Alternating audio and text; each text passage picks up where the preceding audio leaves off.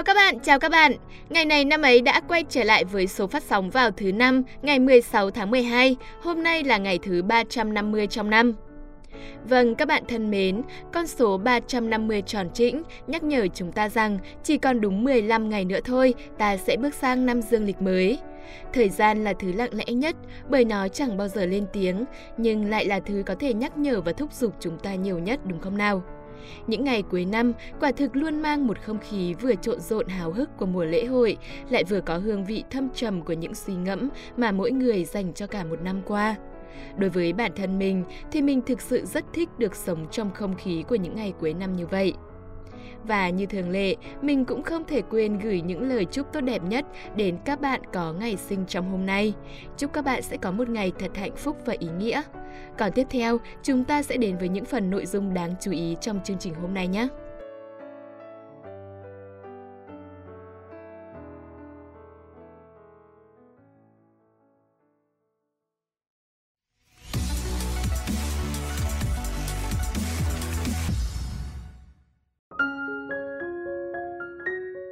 Các bạn thân mến, hôm nay ngày 16 tháng 12 là kỷ niệm ngày mất của vua Trần Nhân Tông.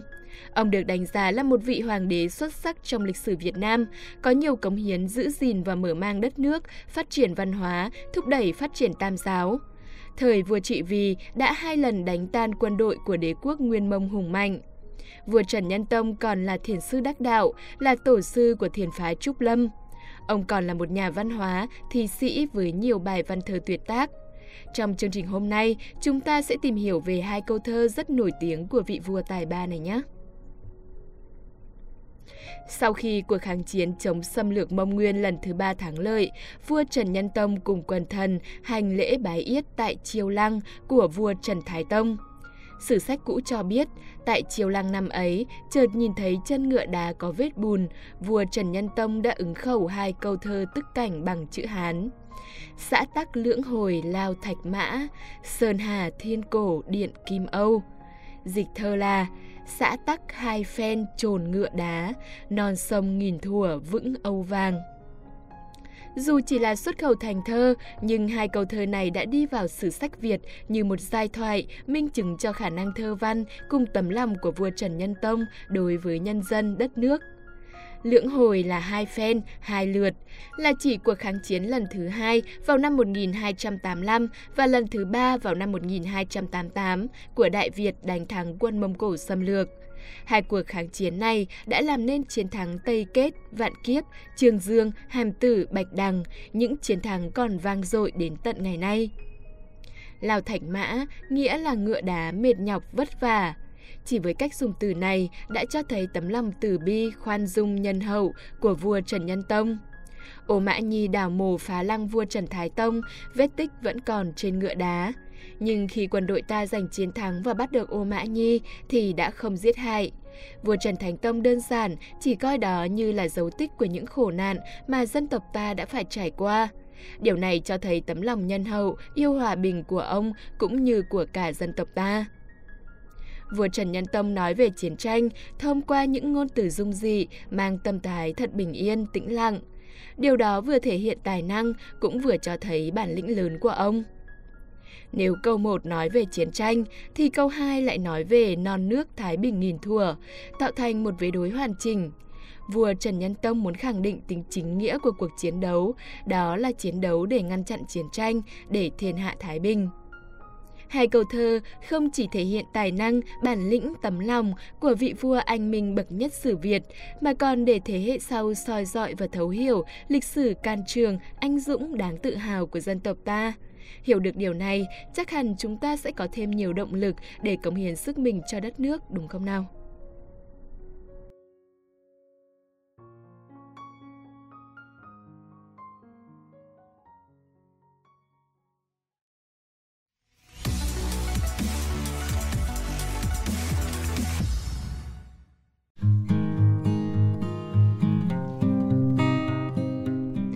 Các bạn đang quay trở lại với ngày này năm ấy, số phát sóng thứ 5 ngày 16 tháng 12. Các bạn thân mến, ở phần trước chúng ta đã được tìm hiểu hai câu thơ của vua Trần Nhân Tông, qua đó thấy rõ hơn tầm vóc của ông. Và thật đáng tự hào khi không chỉ trong lịch sử mà ở hiện đại, đất nước ta cũng đang có rất nhiều người tài năng ghi được dấu ấn. Sở dĩ mình nói như vậy bởi mình vừa mới cập nhật được một thông tin rất vui và sẽ chia sẻ đến các bạn ngay sau đây. Cụ thể, tạp chí Forbes ngày 14 tháng 12 đã công bố danh sách những anh hùng từ thiện hàng năm lần thứ 15 và thật tự hào khi trong đó có tên của tỷ phú Phạm Nhật Vượng. Forbes cho biết tỷ phú Phạm Nhật Vượng, người đàn ông giàu nhất Việt Nam, đã tiếp tục đóng góp đáng kể vào việc giảm bớt tác động của đại dịch COVID-19 trong cộng đồng. Bắt đầu từ năm ngoái, ông Vượng, người sáng lập kiêm chủ tịch tập đoàn Vingroup, đã trao hơn 320 triệu USD cho công tác cứu trợ COVID-19 của Việt Nam. Tổ chức từ thiện Trái tim nhân ái của tỷ phú này đã thực hiện 30 chương trình giúp đỡ những người khó khăn, từ trao học bổng đến cứu trợ thiên tai. Danh sách những anh hùng từ thiện của Forbes bao gồm 15 nhân vật nổi bật ở khu vực châu Á-Thái Bình Dương. Họ cam kết giúp đỡ từ cứu trợ đại dịch cho đến biến đổi khí hậu và giáo dục. Trong số những người được đưa vào danh sách có doanh nhân công nghệ Mike Cannon Brook, đồng sáng lập kiêm đồng giám đốc điều hành của công ty phần mềm Alassian. Người này đã cam kết quyên góp 357 triệu USD vào năm 2030 cho các tổ chức phi lợi nhuận chống lại biến đổi khí hậu. Hai anh em Ronnie và Gerachan, chủ tịch tập đoàn Hang Lung và đồng sáng lập tập đoàn Morningside cũng góp mặt trong danh sách. Hai người này đã quyên tặng 175 triệu USD cho trường đại học Massachusetts của Hoa Kỳ. Đây là món quà lớn nhất từ trước đến nay dành cho hệ thống UMass. Một số anh hùng khác bao gồm người sáng lập kiêm chủ tịch Wipro Azim Premi, Michael Kim, người sáng lập MBK Partner, một trong những công ty cổ phần tư nhân lớn nhất châu Á, đồng sáng lập tập đoàn Alibaba Joseph Tsai và Clara Gu Tsai, Teresita Kosen, phó chủ tịch tập đoàn SM Investment. Quả thực là những cái tên rất đình đàm đúng không nào?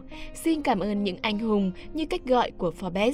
Sự đóng góp của họ là vô cùng ý nghĩa trong thời điểm mà cả thế giới đang phải đối mặt với rất nhiều bất ổn như hiện nay.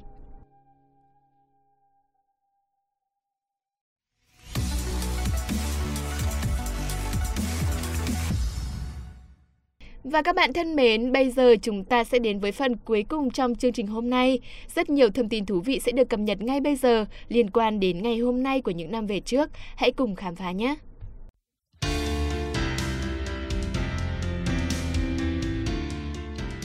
Xin chào các bạn, mời các bạn cùng lắng nghe phần nội dung quan trọng cuối cùng của ngày này năm ấy. Chương trình được phát sóng trên kênh YouTube, Mocha và các nền tảng podcast. À, Phạm Kỳ và Huyền Trang rất hân hạnh được đồng hành cùng với các bạn.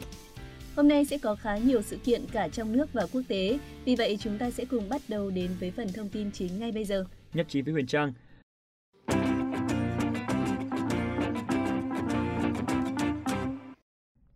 Vị hoàng đế thứ ba của Vương Triều Trần trong lịch sử Việt Nam, Trần Nhân Tông, mất ngày 16 tháng 12 năm 1308. Những thông tin về vua Trần Nhân Tông đã được chúng mình chia sẻ với các bạn trong số phát sóng ngày 7 tháng 12 nhân kỷ niệm ngày sinh của ông. Hôm nay chúng ta sẽ cùng nhắc lại nhé. Vua Trần Nhân Tông tên thật là Trần Khâm, ông là con trai trưởng của Trần Thánh Tông và nguyên thánh thiên cảm hoàng hậu Trần Thị Thiêu. Theo Đại Việt Sử Ký Toàn Thư, khi sinh ra, Trần Nhân Tông đã được tinh anh thánh nhân, thuần túy đạo mạo, sắc thái như vàng, thể chất hoàn hảo, thần khí tươi sáng. Hai cung cho là kỳ lạ nên gọi là kim tiên đồng tử. Trên vai bên trái có nốt ruồi đen, có thể càng đáng được những việc lớn. Năm ông 16 tuổi, tức là năm 1274, ông được lập hoàng thái tử. Cùng năm đó, ngài thành thân với công chúa Quyên Thanh, trưởng nữ của Trần Quốc Tuấn.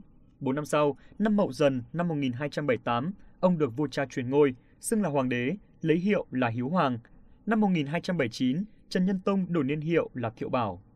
Trần Nhân Tông được ca ngợi là một vị minh quân bởi lý tưởng của ông rất rõ ràng, đó là đặt mục đích dân chúng lên hàng đầu, lấy đức mà trị quốc, lấy nhân dân mà gần dân, xây dựng quốc gia hòa bình, thịnh trị, tích cực đẩy mạnh sản xuất nông nghiệp để dân no, nước yên, cùng nỗ lực phát triển nền kinh tế thủ công, thương nghiệp, khuyến khích nhân dân làm giàu. Trần Nhân Tông không chỉ là một đấng minh quân mà còn là một vị hoàng đế anh hùng, dốc sức bảo vệ sự toàn vẹn lãnh thổ trước hai đợt xâm lăng của quân Nguyên Mông. Năm 1293 cũng là năm Trần Nhân Tông truyền ngôi cho Thái tử Trần Thuyên, Hoàng đế Trần Anh Tông để trở thành Thái Thượng Hoàng – Năm 1299, Ngài rời kinh đô, chọn núi Yên Tử, nay thuộc huyện Uông Bí, tỉnh Quảng Ninh, dựng chùa, giảng pháp, độ tăng. Người thành lập nên dòng thiền Trúc Lâm Yên Tử, người được các thế hệ nhân dân tôn xưng là vua Phật Việt Nam.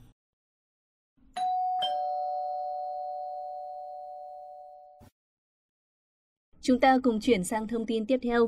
Ngày 16 tháng 12 năm 2010 là ngày mất của nhà hoạt động cách mạng, nhà khoa học, nhà nghiên cứu lịch sử, triết học, nhà giáo Trần Văn Dầu.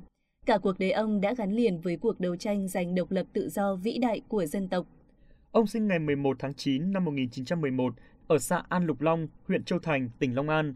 Năm 1925, ông lên Sài Gòn học trường trung học Chancellor Laubas. Năm 1928, ông đỗ tú tài và được gia đình cho sang Pháp du học tại trường đại học Toulouse. Tháng 3 năm 1929, ông bí mật tham gia Đảng Cộng sản Pháp và hoạt động trong phong trào đấu tranh của du học sinh và công nhân người Việt ở thành phố Toulouse. Năm 1930, ông tham gia biểu tình trước dinh Tổng thống Pháp ở Paris, đòi hủy bỏ án tử hình đối với các thủ lĩnh của cuộc khởi nghĩa Yên Bái. Trong cuộc biểu tình này, ông bị thực dân Pháp bắt và trục xuất về Việt Nam. Về nước, ông tiếp tục hoạt động cách mạng tại Sài Gòn, chợ lớn, gia nhập Đảng Cộng sản Đông Dương, được phân công phụ trách ban học sinh và ban phản đế của xứ ủy Nam Kỳ Năm 1931, ông được tổ chức đưa sang Liên Xô học trường Đại học Đông Phương và tốt nghiệp năm 1933. Về Sài Gòn, ông tiếp tục hoạt động cách mạng, tham gia tổ chức tại xứ ủy Nam Kỳ. Năm 1945, cách mạng tháng 8 thành công ở Nam Bộ có công lao của ông Trần Văn Dầu rất lớn. Năm 1946 đến năm 1948, ông được Trung ương điều sang giúp ban xây dựng lực lượng kháng chiến ở Campuchia – Năm 1949, ông về nước được cử làm Tổng Giám đốc Nha Thông tin. Năm 1951, Bộ Giáo dục chủ trương thành lập trường dự bị đại học ở vùng kháng chiến, Thanh, Nghệ, Tĩnh. Khi đó, ông chuyển sang làm giáo sư đại học. Năm 1954, sau khi tiếp quản thủ đô, ông được cử làm trưởng khoa văn sử, trường Đại học Sư phạm Hà Nội. Năm 1956, khi trường Đại học Tổng hợp Hà Nội được thành lập, Trần Văn Dầu là bí thư đảng ủy của trường, kiêm chủ nhiệm sáng lập khoa lịch sử, cùng với các giáo sư Đào Duy Anh, giáo sư Trần Đức Thảo, giáo sư Phạm Huy Thông đã góp phần lớn công sức và trí tuệ của mình để đào tạo những thế hệ các nhà sử học Marxist đầu tiên cho đất nước. Những năm 1962 đến năm 1975, giáo sư Trần Văn Dầu công tác tại Viện Sử học thuộc Ủy ban Khoa học Xã hội Việt Nam. Nghỉ hưu, ông vẫn tiếp tục nghiên cứu trong lĩnh vực khoa học xã hội. Ghi nhận những công lao, đóng góp của giáo sư Trần Văn Dầu trong sự nghiệp cách mạng và khoa học, nhà nước ta đã phong hàm giáo sư đại học năm 1956, danh hiệu nhà giáo nhân dân 1992, tặng thưởng huân chương Hồ Chí Minh, giải thưởng Hồ Chí Minh đợt 1 năm 1996, danh hiệu anh hùng lao động thời kỳ đổi mới năm 2003, huy hiệu 80 năm tuổi Đảng năm 2009. Giáo sư Trần Văn Dầu từ trần vào ngày 16 tháng 12 năm 2010, hưởng thọ 99 tuổi. Với gần 100 tuổi đời, 81 tuổi đảng, hoạt động cách mạng liên tục và sôi nổi trên nhiều cương vị khác nhau, giáo sư Trần Văn Dầu đã dành chọn đời mình cho sự nghiệp đấu tranh giành độc lập dân tộc, xây dựng Tổ quốc vì hạnh phúc của nhân dân.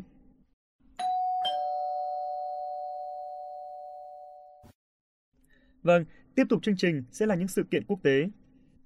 Nữ hoàng duy nhất trong lịch sử Trung Quốc, Võ Tắc Thiên, mất ngày 16 tháng 12 năm 705 Võ Tắc Thiên vào cung hầu đường Thái Tông từ năm 14 tuổi. Sách tư trị thông giám của nhà sử học Tư Mã Quang thời Tống viết. Có lần, đường Thái Tông dẫn các phi tần đi xem ngựa. Thái Tông nói đùa rằng, trong các ngươi ai có thể khống chế được nó không? Các phi tần không ai dám lên tiếng, ngoại trừ Võ Tắc Thiên. Hãy cho thần ba thứ. Thứ nhất là roi sắt, thứ hai là búa sắt, thứ ba là dao găm. Nếu nó mà không nghe lời thì dùng roi sắt quật nó. Nếu nó không chịu thì dùng búa sắt đập đầu nó. Nếu như nó vẫn ngang ngạnh thì dùng dao găm cắt đứt cổ luôn. Chi tiết này đã cho thấy cá tính mạnh mẽ của Võ Tắc Thiên. Sau khi đường Thái Tông băng hà, Võ Tắc Thiên đáng ra phải sống trong am ni cô, nhưng lại được lòng Thái tử đường Cao Tông. Vì vậy, Cao Tông lên nắm quyền đã đón Võ Tắc Thiên từ am ni cô ra và phong bà làm chiêu nghi, chỉ xếp sau hoàng hậu. Chẳng bao lâu sau, Cao Tông lại muốn phế chuất hoàng hậu để đưa Tắc Thiên thay thế. Quyết định này khiến nhiều đại thần trong triều phản đối. Với tính cách mạnh mẽ của mình, Võ Tắc Thiên dĩ nhiên không chấp nhận đứng nhìn. Bà ngấm ngầm lôi kéo, thương lượng với một loạt đại thần để ủng hộ mình lên ngôi hoàng hậu. Nắm quyền trong tay, Võ Tắc Thiên quay lại trừng phạt những người từng phản đối bà. Có đại thần phải chọn lấy cái chết, có người may mắn hơn chỉ bị giáng chức, cách chức.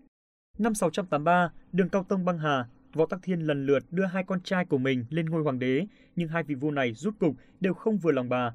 Võ Tắc Thiên tìm cách phế chuất Trung Tông và giam lỏng Duệ Tông. để tự mình thiết triều với danh nghĩa Thái Hậu. Sự kiện Võ Tắc Thiên lên làm Thái Hậu để điều hành việc triều chính đã gây ra ba cuộc binh biến, nhưng không lâu sau đều bị đánh bại. Sau này, khi được các quan trong triều và hơn 6 vạn người dân đồng ý, Võ Tắc Thiên mới chấp nhận trở thành hoàng đế, lập ra nhà Võ Chu từ năm 690 đến năm 705. Trong 15 năm cai trị, Võ Tắc Thiên mở mang lãnh thổ Trung Quốc vươn sang Trung Á, hoàn thành cuộc chinh phục bán đảo Triều Tiên, nội địa khuyến khích phát triển Phật giáo, tập trung phát triển kinh tế xã hội, duy trì sự ổn định đất nước. Việc bà nổi lên nắm quyền cai trị bị các nhà sử học khổng giáo chỉ trích mạnh mẽ, thường so sánh bà với Lã Hậu, nhà Hán trong việc chuyên quyền và tàn độc. Tuy nhiên, các nhà sử học từ sau thập kỷ 1950 đã có cái nhìn khác về bà. Qua đời ở tuổi 82, bà trở thành một trong ba vị hoàng đế Trung Hoa có tuổi thọ cao nhất vượt hơn 80 tuổi, chỉ dưới Lương Võ Đế 86 tuổi, và Thanh Cao Tông, Càn Long Hoàng đế 89 tuổi.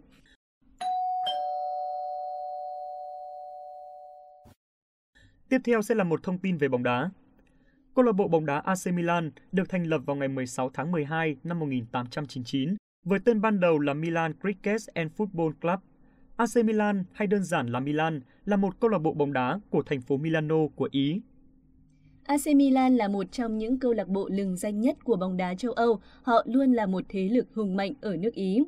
Đây cũng là câu lạc bộ đầu tiên từng có cầu thủ chiếm trọn cả ba vị trí đầu tiên của cuộc bình chọn quả bóng vàng châu Âu, đó là vào hai năm 1988 khi bộ ba người Hà Lan của Milan là Marco van Basten, Ruud Gullit và Frank Rijkaard lần lượt xếp thứ nhất, nhì và ba trong cuộc bình chọn. Trong thập niên đầu tiên của thế kỷ 21, AC Milan là đội bóng hùng mạnh bậc nhất thế giới. Giai đoạn này chính là giai đoạn Milan có đội hình cấp câu lạc bộ mạnh nhất trong lịch sử.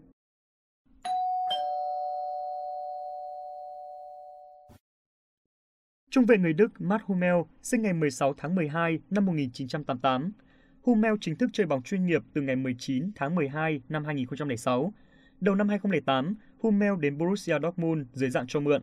Ngay từ lúc đó, anh nhanh chóng trở thành trụ cột của Dortmund, cùng với Neven Subotic tạo thành là chắn thép trước khung thành của Roman Weiderfeller. Đầu năm 2009, anh được Borussia Dortmund mua đứt. Mùa giải 2010-2011 và 2011-2012 vô cùng thành công với Matt Hummel. Anh cùng với Neven Subotic là cặp trung vệ hay nhất Bundesliga, góp công lớn đưa Borussia Dortmund 2 năm liên tiếp vô địch Bundesliga. Trong kỳ chuyển nhượng mùa hè năm 2016, anh đã quay trở lại Bayern Munich và trở thành mảnh ghép quan trọng trong sơ đồ chiến thuật của huấn luyện viên Carlo Ancelotti. Ở cấp độ đội tuyển quốc gia, anh cùng với đội tuyển quốc gia Đức giành chức vô địch World Cup 2014 sau khi vượt qua Argentina ở trận chung kết. Các bạn thân mến, đến đây thì thời lượng của ngày này năm ấy hôm nay đã hết. Xin cảm ơn các bạn đã chú ý lắng nghe. Xin chào và hẹn gặp lại.